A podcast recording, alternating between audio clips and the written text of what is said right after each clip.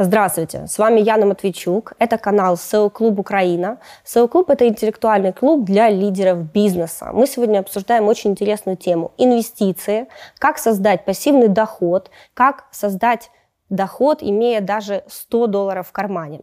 Обсуждаем этот вопрос с Ержаном Абдекеровым. Ержан, здравствуйте. Здравствуйте. Ержан является исполнительным директором Freedom Finance в Украине. В последнее время очень много говорят об инвестициях на фондовом рынке. Даже я вот за последние там, 4 года создала для себя какие-то инвестиционные портфели через брокеров, через какие-то компании. Э, и знаю, что действительно можно зарабатывать на фондовом рынке. Э, сегодня это и обсудим. Ержан, скажите для начала, что такое вообще фондовый рынок? Э, что такое IPO? Потому что вы назвали и то, и другое. Угу. Какая между ними разница? Фондовый рынок – это рынок ценных бумаг то есть это компании, которые хотят э, привлекать либо через облигации э, деньги в займ, либо продавать часть своих акций, э, то есть долю компании. И каждый инвестор, который покупает эти акции, он становится соучредителем этой компании. И он также может получать доход, если компания, стоимость цены акции растет, и также может получать убыток, если все-таки акция падает, и он также теряет какие-то деньги. IPO – это э, публичное первичное размещение. То есть это сделка, когда компания, эмитент первый раз выходит на рынок. Она продает акции именно непосредственно от себя своим инвесторам. И дальше уже наступает вторичный рынок, который вот люди уже могут покупать акции уже на рынке без эмитента. Ну как частное лицо э, может э, начать зарабатывать на фондовом рынке? То есть ты же ничем не разбираешься, ни в чем, не знаешь, э, какие компании покупать, на какой угу. рынок, сферу, отрасль заходить. Знаете, э, фондовый рынок, в нем как разобраться, наверное, это не так сложно, как кажется на первый взгляд. То есть сам человек, физическое лицо, он не может пойти купить акции напрямую в бирже. То есть все работает через брокеров. А физическое лицо обращается к брокерам, открывает счет, пополняет свой депозит, и в дальнейшем а, через брокера он совершает какие-то сделки. Здесь уже нужно понимать, какой сервис дает вам брокер. То есть дает ли он какие-то рекомендации, помогает ли он, обучает вас, или он просто занимается экзекьюшеном. А, есть ряд э, брокеров, которые обучают инвесторов, дают какие-то рекомендации, и помогает формировать портфели. А какие есть брокеры? Можете назвать бренды? Ну, самые известные в мире, наверное, э, которыми пользуются еще в СНГ, это Interactive Brokers, это Exanta, это мы, Freedom Finance. А, Ержан, э, что такое вообще Freedom Finance, чтобы мы поняли, почему именно вы сегодня рассказываете нам про инвестиции? А, Freedom Finance – это холдинг, который представлен в нескольких странах, и я возглавляю именно бизнес в Украине. А, мы брокеры, мы предоставляем услуги покупки и продажи ценных бумаг на международном рынке, на местном украинском и на всех рынках, где мы присутствуем. Помимо а, тех стандартных наборов инструментов, которые дает каждый брокер, у нас есть также еще а, эксклюзивный продукт, который называется IPO вот эти. А какая доходность вообще может быть э, вот на таких инвестициях, используя брокерские услуги? А Все зависит от того, а, что человек сам хочет получать. То есть можно а, пользоваться просто такими инструментами, как облигации, получать фиксированную доходность там, в районе от 3 до 5-6% годовых в долларах. Если инвестор хочет получать чуть больше, и у него есть аппетит к риску больше, то он может получать доходность и свыше 100%. Но есть определенные риски. А сколько вы уже торгуете лично? Есть у вас опыт личных торгов на фондовом рынке? Я на рынке, если мне не изменяет память, то уже, наверное, более 7 лет. И вот когда вы лично начали зарабатывать? Это же надо научиться, да? Это какое-то время занимает. Все верно, да. В одном из интервью я рассказывал более подробно свою историю. А, я начинал вообще с э, Форекса.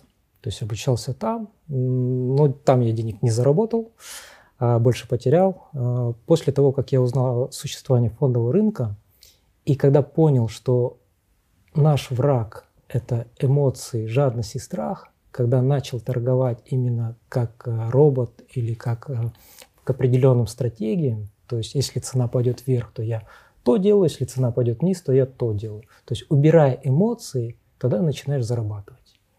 А, есть, а, ну, из моего опыта, самые известные книги. Это Рэй Далио, который написал как раз-таки про свою историю инвестиций на фондовом рынке. Угу. Есть книга «Разумный инвестор». Там рассказывается вообще угу. вся история фондового рынка. И я думаю, что каждый, кто вспоминает и думает, вот фондовый кто торгует на фондовом рынке? Это волк э, с Уолл-стрит. Вот как сегодня, какой образ вообще вот этого инвестора, который использует, ну, допустим, ту же вашу платформу э, Freedom Finance, как выглядит этот человек? Он целый день сидит э, в телефоне, у него там три монитора перед глазами, он все следит, продает, покупает. И я могу рассказать про себя. То есть в монитор я смотрю в день, наверное, не более чем полтора-два часа. То есть сейчас уже э, система платформы так настроена, что можно э, выделить какое-то время, может быть это до открытия рынка или в течение рынка, определить уровни, которые тебе интересны, выставить заранее приказы, закрыть и уйти. Есть э, алерты, которые приходят там на телефон, на часы, когда ты понимаешь, что цена достигла этого уровня, тебе приходит уведомление. То есть не нужно постоянно пялиться в монитор, в телефон или еще куда-то. А когда-то, когда я начинал только торговать, конечно, я сидел перед э, глаза, перед монитором, глаза уже красные, и были такие моменты, когда хочется там пойти покушать, по, попить кофе или сходить погулять, но этот график меня не отпускал. То есть это, наверное, надо пережить. Когда ты становишься уже не спекулянтом, а инвестором, тогда у тебя остается больше времени на что-то другое.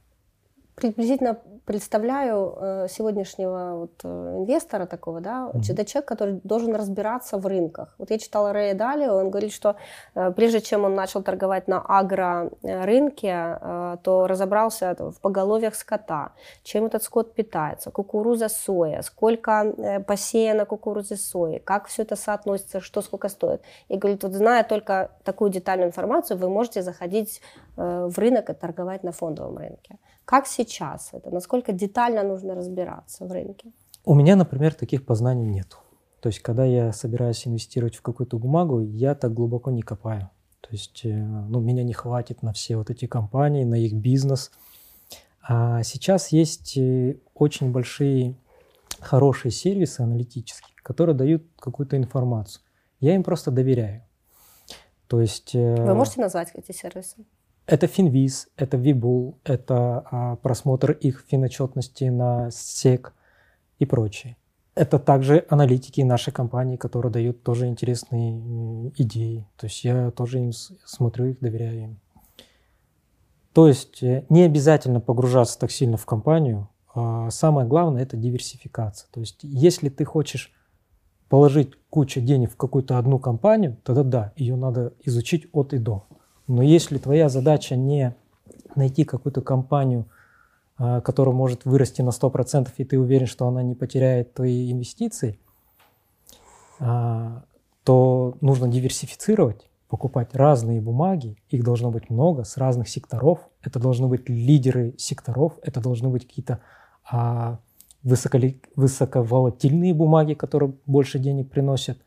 То есть формировать портфель как минимум из 20-30 бумаг. Тогда не нужно погружаться в каждую бумагу в отдельности. Наша задача, чтобы у тебя портфель рос.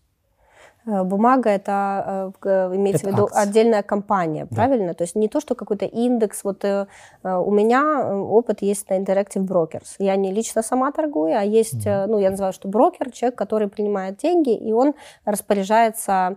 Мы вместе выстроили стратегию, насколько я имею аппетит к риску, и вот он, исходя из этого, принимает решение какие бумаги покупать. Но чаще покупают индексы, покупают mm облигации, как вы сказали, да, но на них маленькая доходность. Как вот человек, который э, сам принимает эти решения, э, как он будет разбираться, вот, какую бумагу покупать, какой индекс покупать, как этот риск диверсифицировать, как себя оградить от больших потерь. Что это говорите, что выбрать на рынке самую высокорастущую компанию. Ну, как это сделать?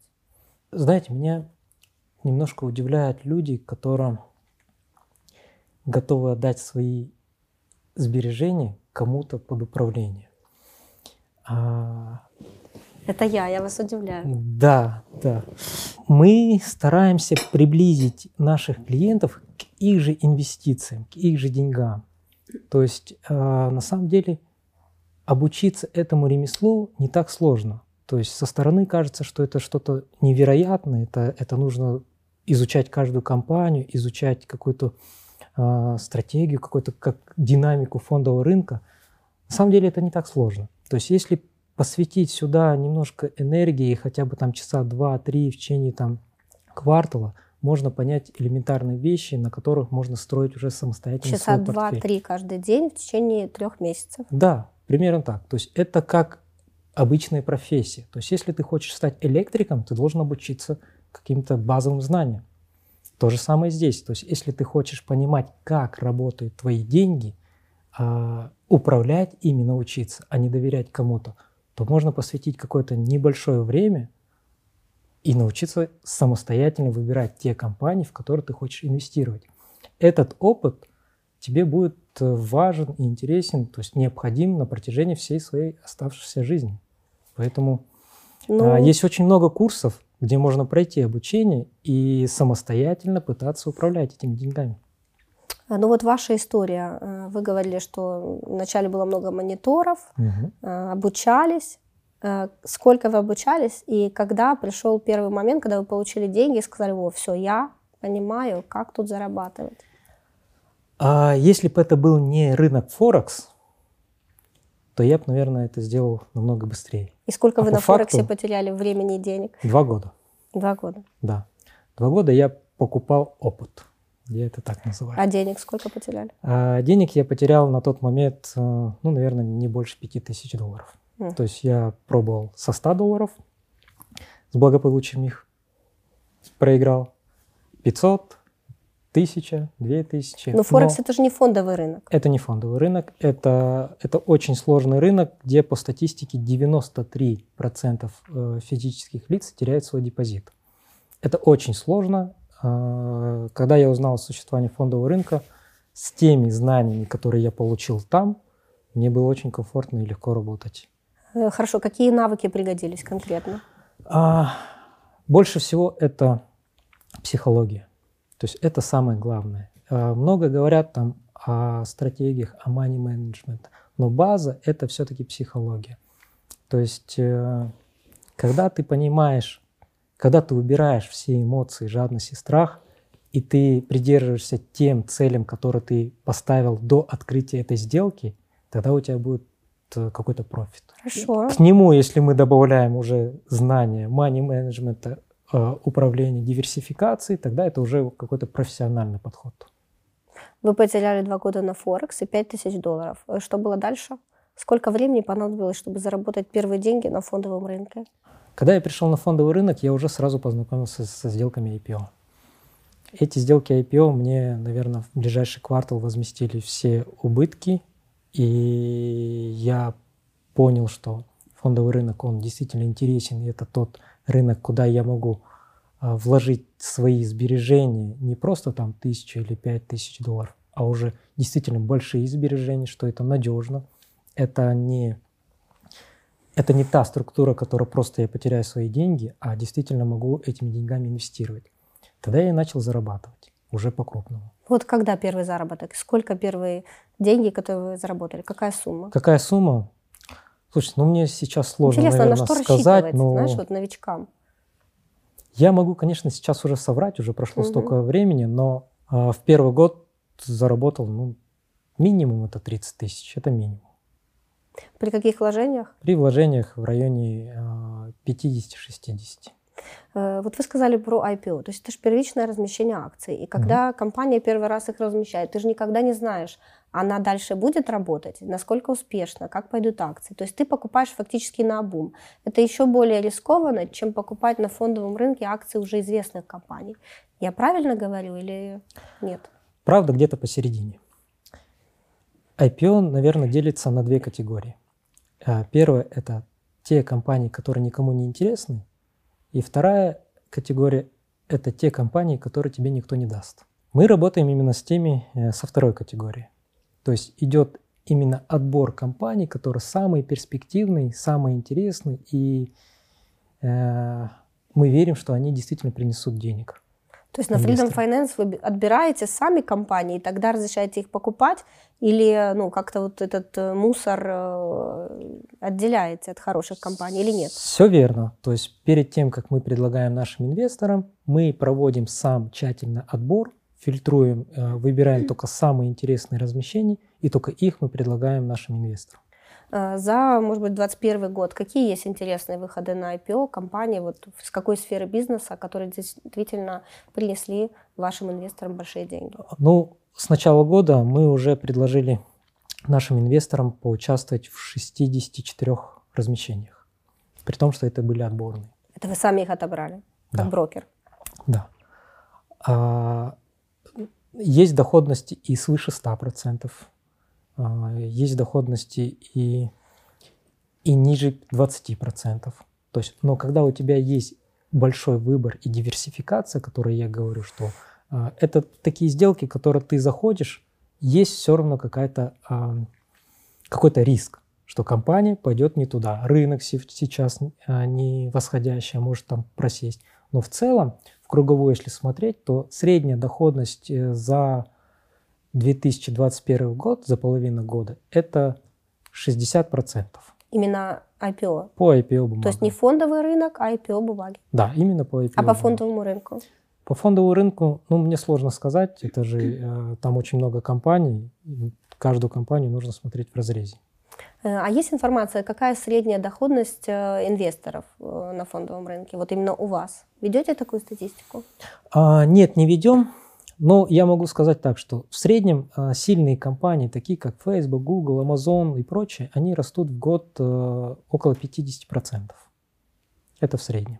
То есть если даже инвестор инвестирует какие-то свои деньги там в фанк или в известные компании, то примерно плюс-минус 50% в год у него будет прирост.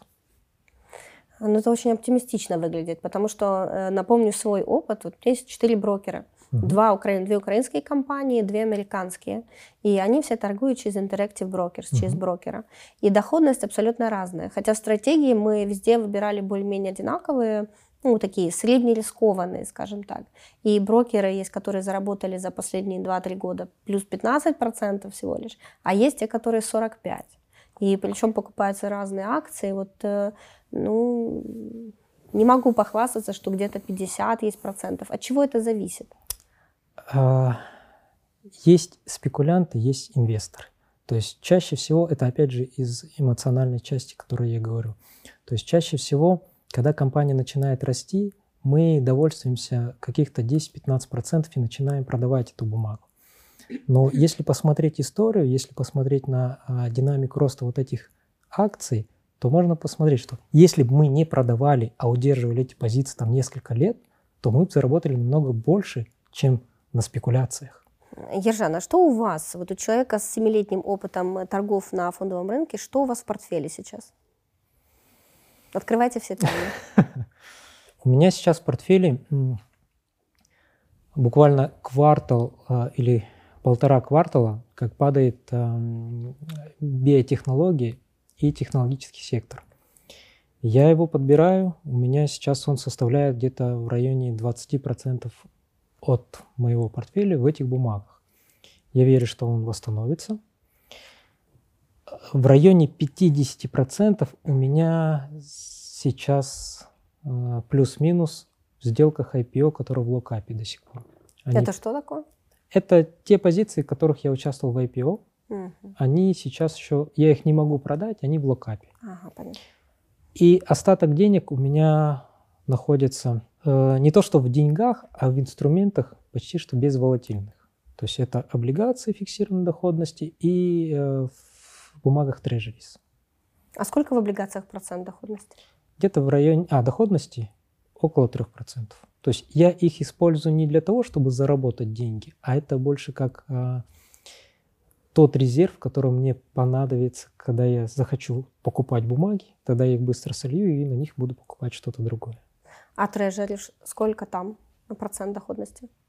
Трежерис это менее 2%, это полтора процента. То есть вы такой не особо рисковый инвестор или нет? Нет, ну почему? А, сделки IPO и сделки То есть у меня сейчас на данный момент времени где-то процентов 55 в рискованных угу. активах, и остальное уже в менее рискованных. А IPO из какой отрасли? Э, бизнес? Биотехнология, технология. А, все вот это да, именно, да? да? А почему они падают? А, ну, рынки циклические. Они растут, падают. То есть э, там очень много факторов, вы меня сейчас просто не поймете. Угу. Хорошо. А куда вот вы бы посоветовали сейчас инвестировать? Что купить? На что обратить особое внимание? Вот именно сейчас. А, если сейчас клиент формирует портфель, то я бы рекомендовал, конечно, участвовать в IPO сделках, а купить бумаги фанк высокой, э, большой капитализации, это Facebook, Google, Amazon, и также купить хеджирующие инструменты, это путы на, либо на S&P 500, либо на те бумаги, которые он покупает. То есть, э, как я говорил фразу, что на ожидании э, человек больше не дозарабатывает, чем на самой коррекции, поэтому надо заходить в рынок, но можно диверсифицировать немножко риски свои за счет путов. А еще раз, путы это что такое? Путы это такой деривативный инструмент, который, на котором ты зарабатываешь, если рынок падает. Угу. И какие путы, каких компаний сейчас? Компании есть? это либо S&P 500, как весь сам рынок, либо те бумаги, на которые ты покупаешь Facebook, Google, Amazon на них. То есть ты покупаешь акции и хеджируешь их путом. То есть если акция растет, то ты зарабатываешь деньги. Если акция падает, то пут у тебя восп... Э, забирает часть твоего убытка на себя. Угу, интересно. То есть это пут это как инструмент, вот как раз тот, который вы говорили, что можно риски свои диверсифицировать. Да, это опцион, то он просто делится на кол и пут. Я имею в виду да. Это все, все это, этому можно обучиться. Как раз э, есть курсы на Freedom Finance. Да. У нас есть много курсов, есть разные направления. Если вам будет интересно, приходите. Ержан, э, сколько вы лично заработали за 2020-2021 год? Много. Э, много. Я скажу, что это не сотни тысяч. А, знаете, я в компании зарабатываю достаточно хорошо. Мне платят хорошую зарплату, у меня хорошие бонусы, но я с уверенностью могу сказать, что на рынке я зарабатываю в разы прям больше денег. То есть а, я абсолютно не жалею о каждом годе, который я потратил на обучение этому ремеслу. Это действительно та сфера, которая мне интересна, а, у меня, знаете, был план в молодости, в студенчестве э, работать до 40 лет, а дальше уйти на покой. И я искал ту возможность, которая мне будет давать пассивный доход. И фондовый рынок – это, наверное, единственное то ремесло, которое, наверное, поможет мне прийти к моей цели. То есть оно мне уже э, помогло прийти. Но сейчас я не могу теперь уйти, мне теперь нравится работать в нашей компании. А вы снимаете дивиденды постоянно, каждый месяц, каждый год, или реинвестируете вот эту прибыль, которую получаете с фондового рынка? Я их реинвестирую.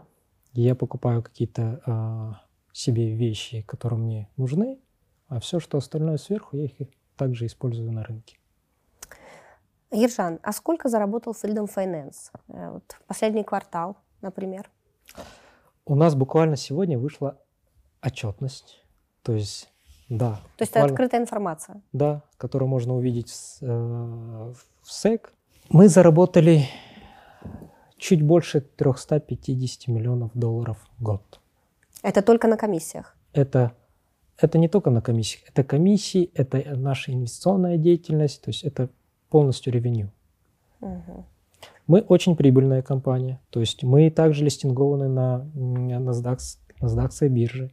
Наши акции также торгуются. То есть можно посмотреть э, стоимость наших акций и понять, что мы прибыльная компания.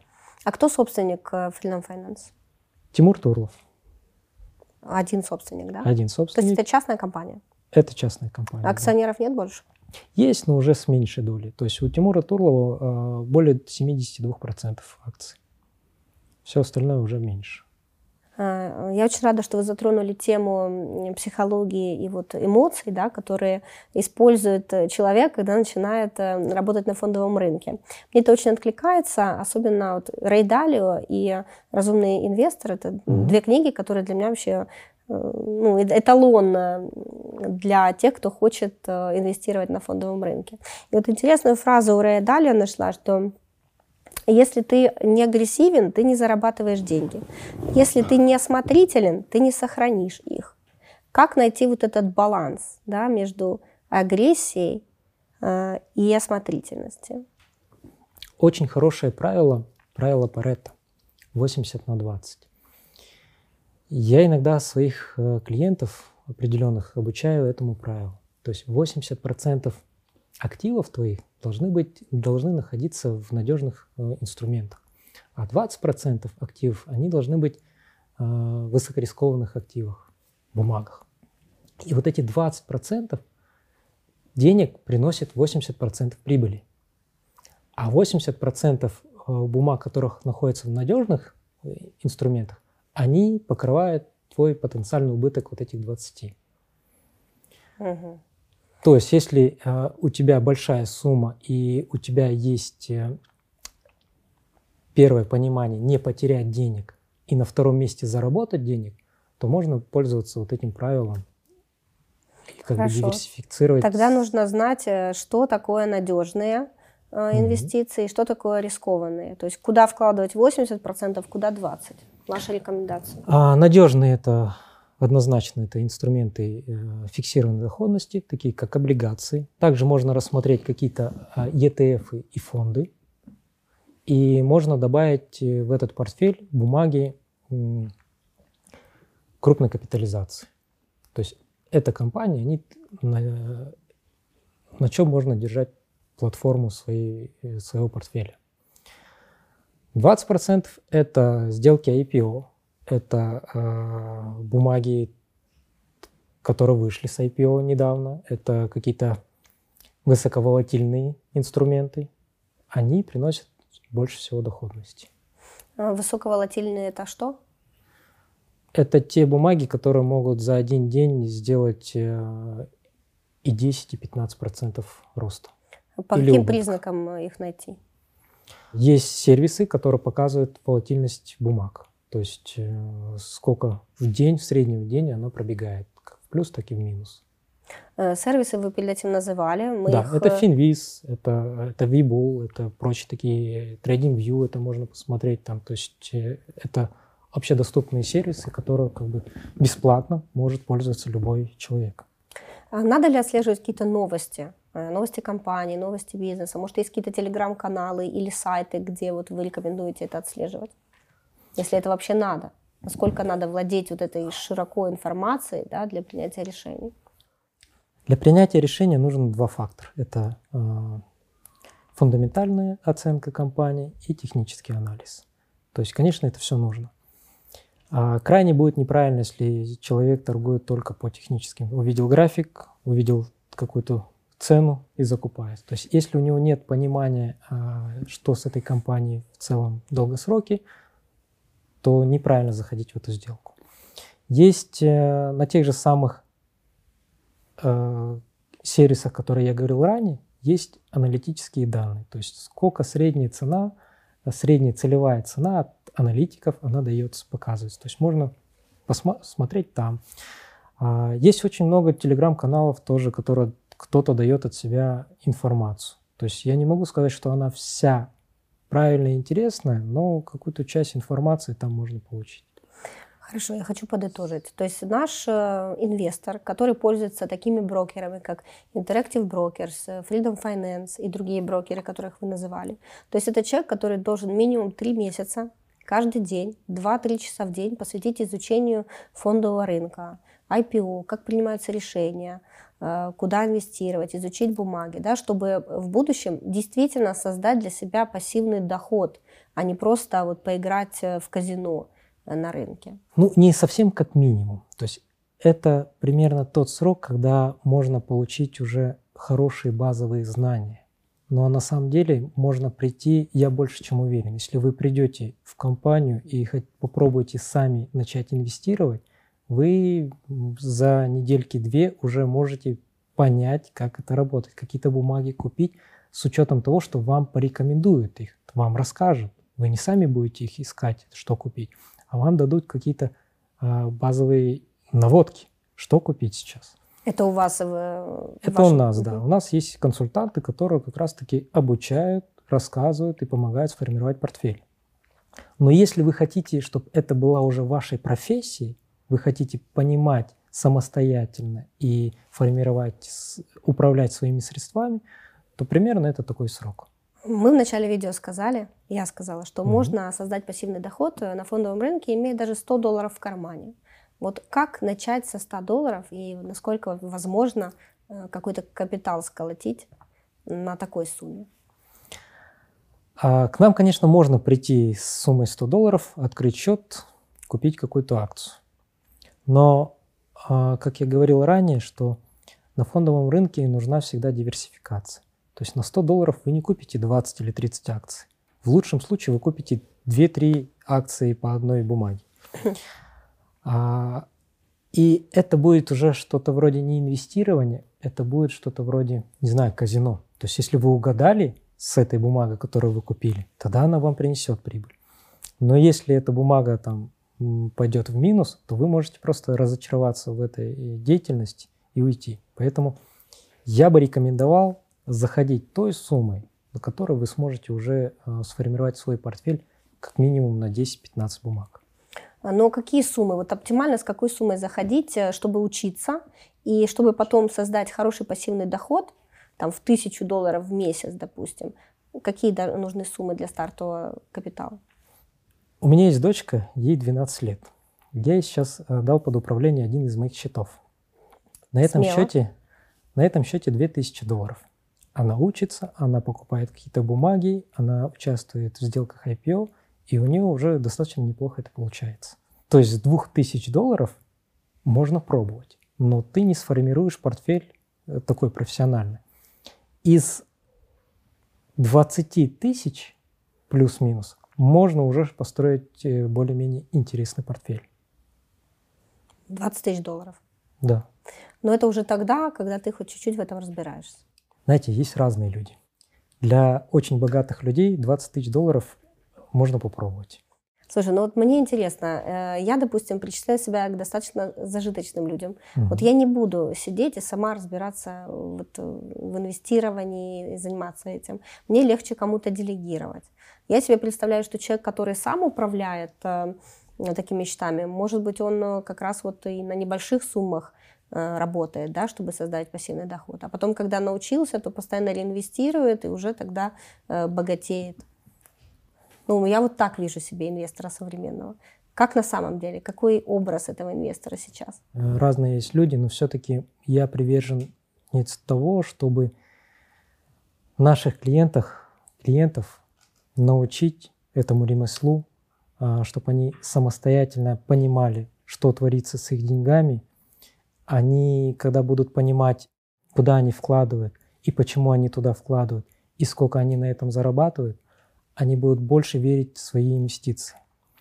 И со временем, как показывает практика, они увеличивают свой портфель, потому что начинают понимать, э, что это такое. Когда вы даете под управление кому-то, это из той серии, что ну, мне обещали такую доходность 15%, я ее жду. А заработали? Ну, здорово. Не заработало? А что не так было? Как бы это у вас на втором плане, даже не на втором, на третьем, на четвертом плане. Просто вы получаете оттуда дивиденды и их тратите. А как работают ваши инвестиции, вы не понимаете. А какая комиссия у брокера? У брокеров э, разная комиссия. То есть каждый брокер сам назначает свою комиссию в зависимости от его инструментов, от его э, платформы, от его там технологий. Это где-то от, от 0,5 доллара до доходит до несколько процентов, до процента. Насколько вот сейчас не поздно инвестировать э, и в фондовый рынок, и в IPO, потому что за вот период карантина, вот весной 2020 года, там же был большой провал. Все говорили, что вот все там обанкротился кто-то. Потом пошли акции вверх, я смотрела по отчетам. И вот кажется, сейчас, сейчас тоже хорошо, хорошая ситуация, но стоит ли заходить на рынки, который ну, сейчас стабильный, где-то растет, да, Э, не падает. Может быть, надо было заходить тогда, когда он внизу, а сейчас уже поздно. Как вот тут оценивать э, точку входа? А, наверное, где-то с 2015 года я каждый год слышу одну и ту же фразу. Рынок перегрет, рынок должен упасть. А, тем, не, тем не менее, мы все выше и выше и выше растем. То есть это не значит, что я побуждаю сейчас, что э, покупать это говорит о том, что рынок цикличный. Он растет и падает, корректируется и отрастает. То есть за вот этот период с 2015 года мы падали, наверное, э, не менее чем 4 раза. Достаточно так серьезно. Но э, мы также отрастали и сейчас находимся на хаях. Покупать сейчас или нет, э, на этот вопрос есть такая интересная фраза. Люди больше недозарабатывают деньги на ожидание коррекции, чем теряют на самой коррекции. То есть можно, даже если ты видишь, что сейчас э, рынок где-то наверху, и ты уже, и у тебя есть мысли, купить или нет, всегда есть инструменты, которые помогут тебе хеджировать свои риски.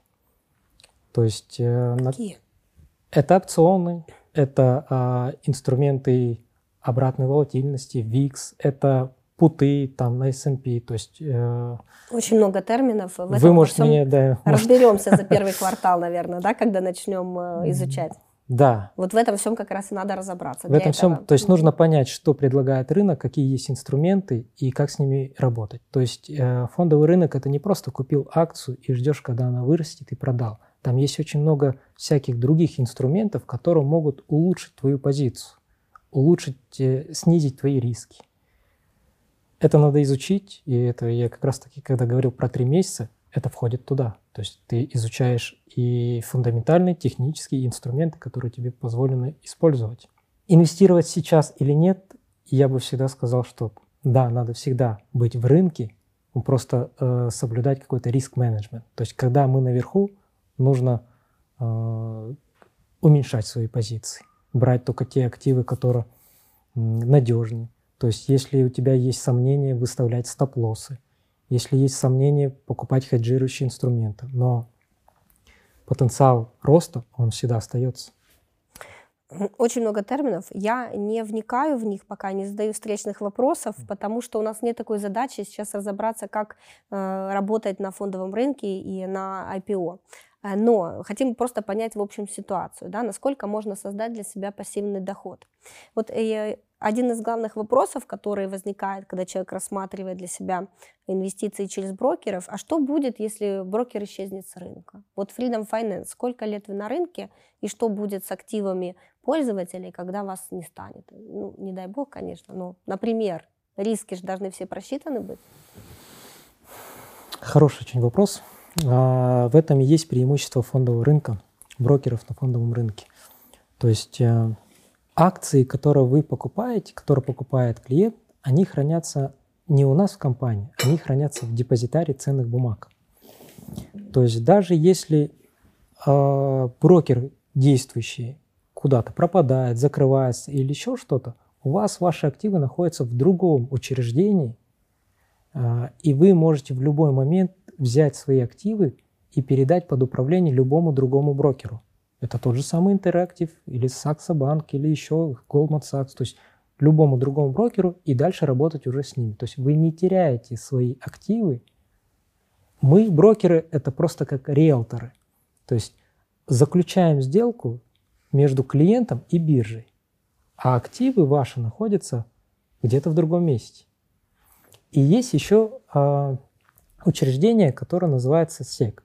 Она э, регулирует и проверяет каждого игрока на рынке.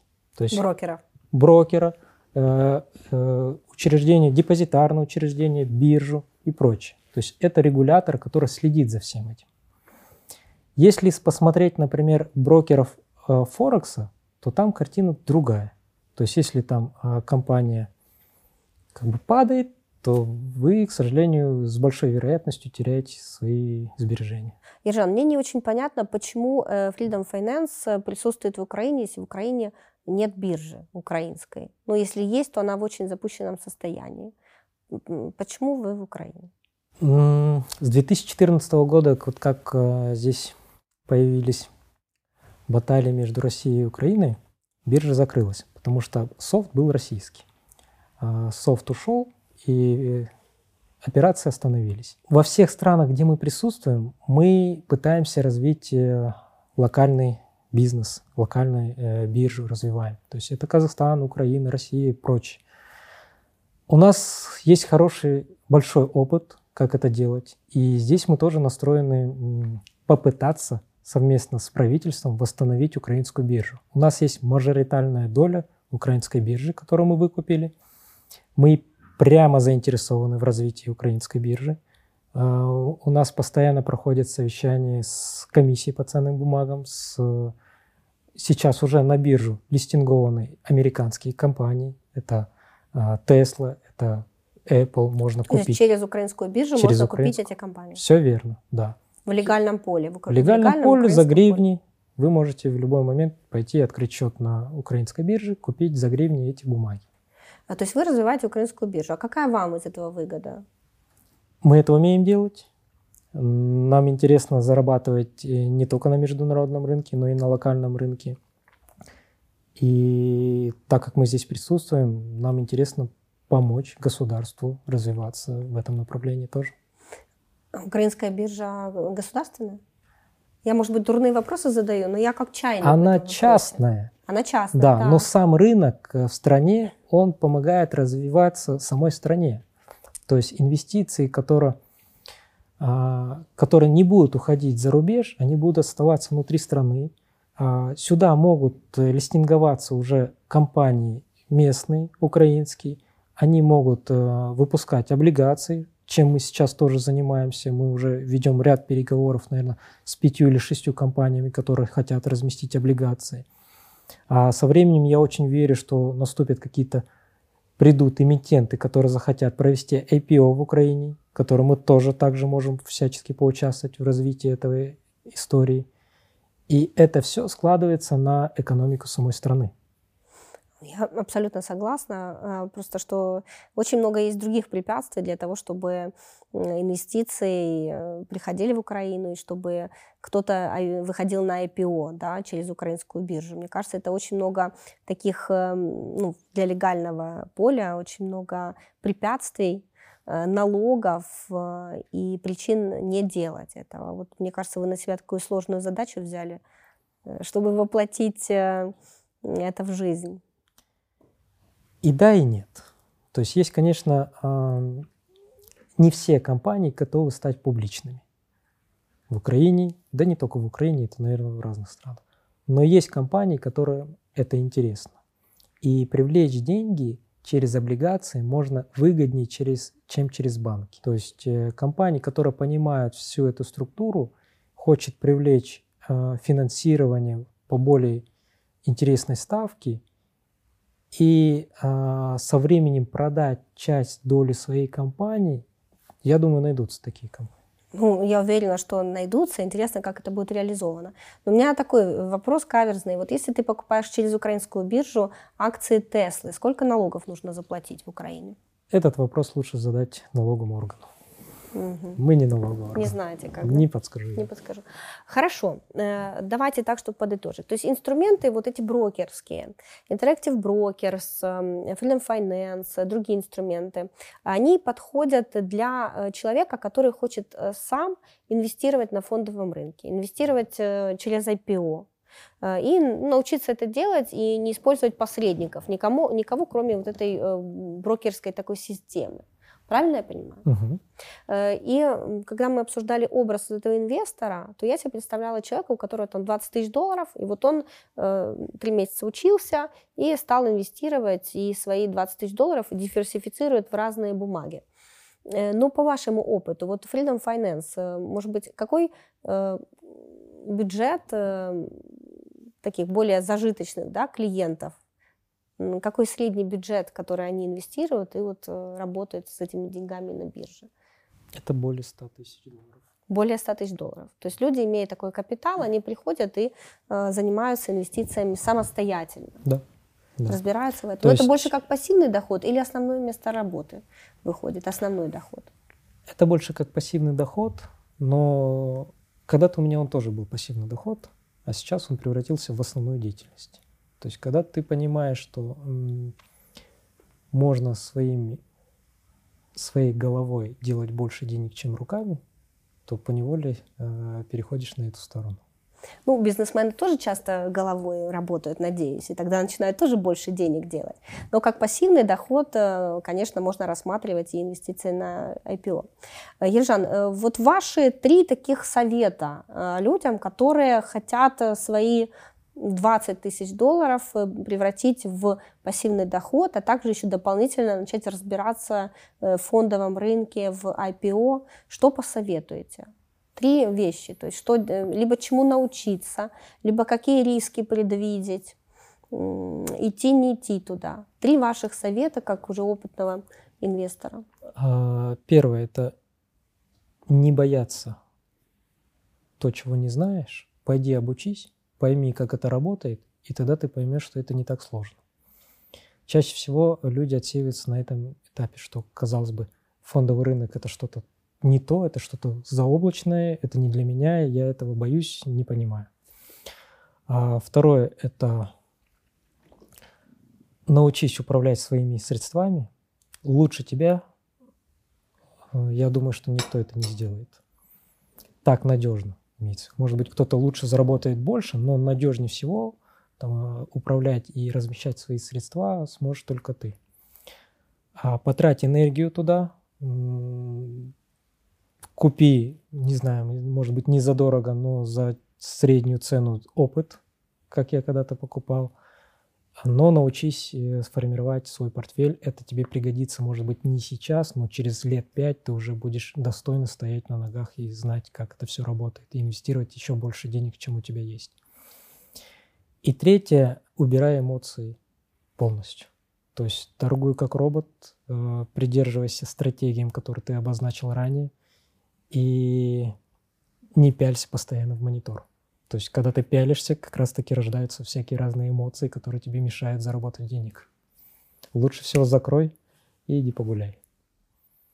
Э, спасибо. От себя добавлю, что мы все боимся, что О, это же надо 2-3 часа в день тратить, изучать эту тему, и 3 месяца этим заниматься. Но вспомните, сколько мы сидим времени в Фейсбуке, читая вообще какой-то не релевантный, неинтересный контент, э, когда можно потратить время, э, опять-таки, через свой смартфон, изучая рынки и больше разбираясь в бизнесе. Мне кажется, интересная история, но подтверждается опять моя теория, как человека с опытом в бизнесе 17 лет, что бизнес — это табличка Excel, это технология. То есть в какой то бизнес бы не заходил, ты все равно должен считать, проверять, э, какие-то гипотезы высматривать, искать, эм, как принимать правильное решение. Да? Для этого нужна таблица Excel, цифры, ну и определенная технология, э, как работает рынок, на котором ты хочешь зарабатывать. Просто так ничего не происходит. Просто зайти в брокера, положить 100 долларов и получать пассивный доход, это, наверное, невозможно. Умение анализировать – это, наверное, самое э, богатое, э, что у нас есть. То есть это все приводит э, к самым лучшим результатам. То есть если ты умеешь анализировать деятельность, цифры, свои шаги, то есть это все приведет тебя к успеху. Ижан, спасибо большое. Успехов вам в развитии украинской биржи, потому что это перспективно и действительно это рынку нужно, это нужно экономике. Э, и увидимся, может быть, в следующий раз, когда более детально обсудим, э, как можно конкретно на IPO зарабатывать и на украинской бирже. Спасибо вам. До свидания.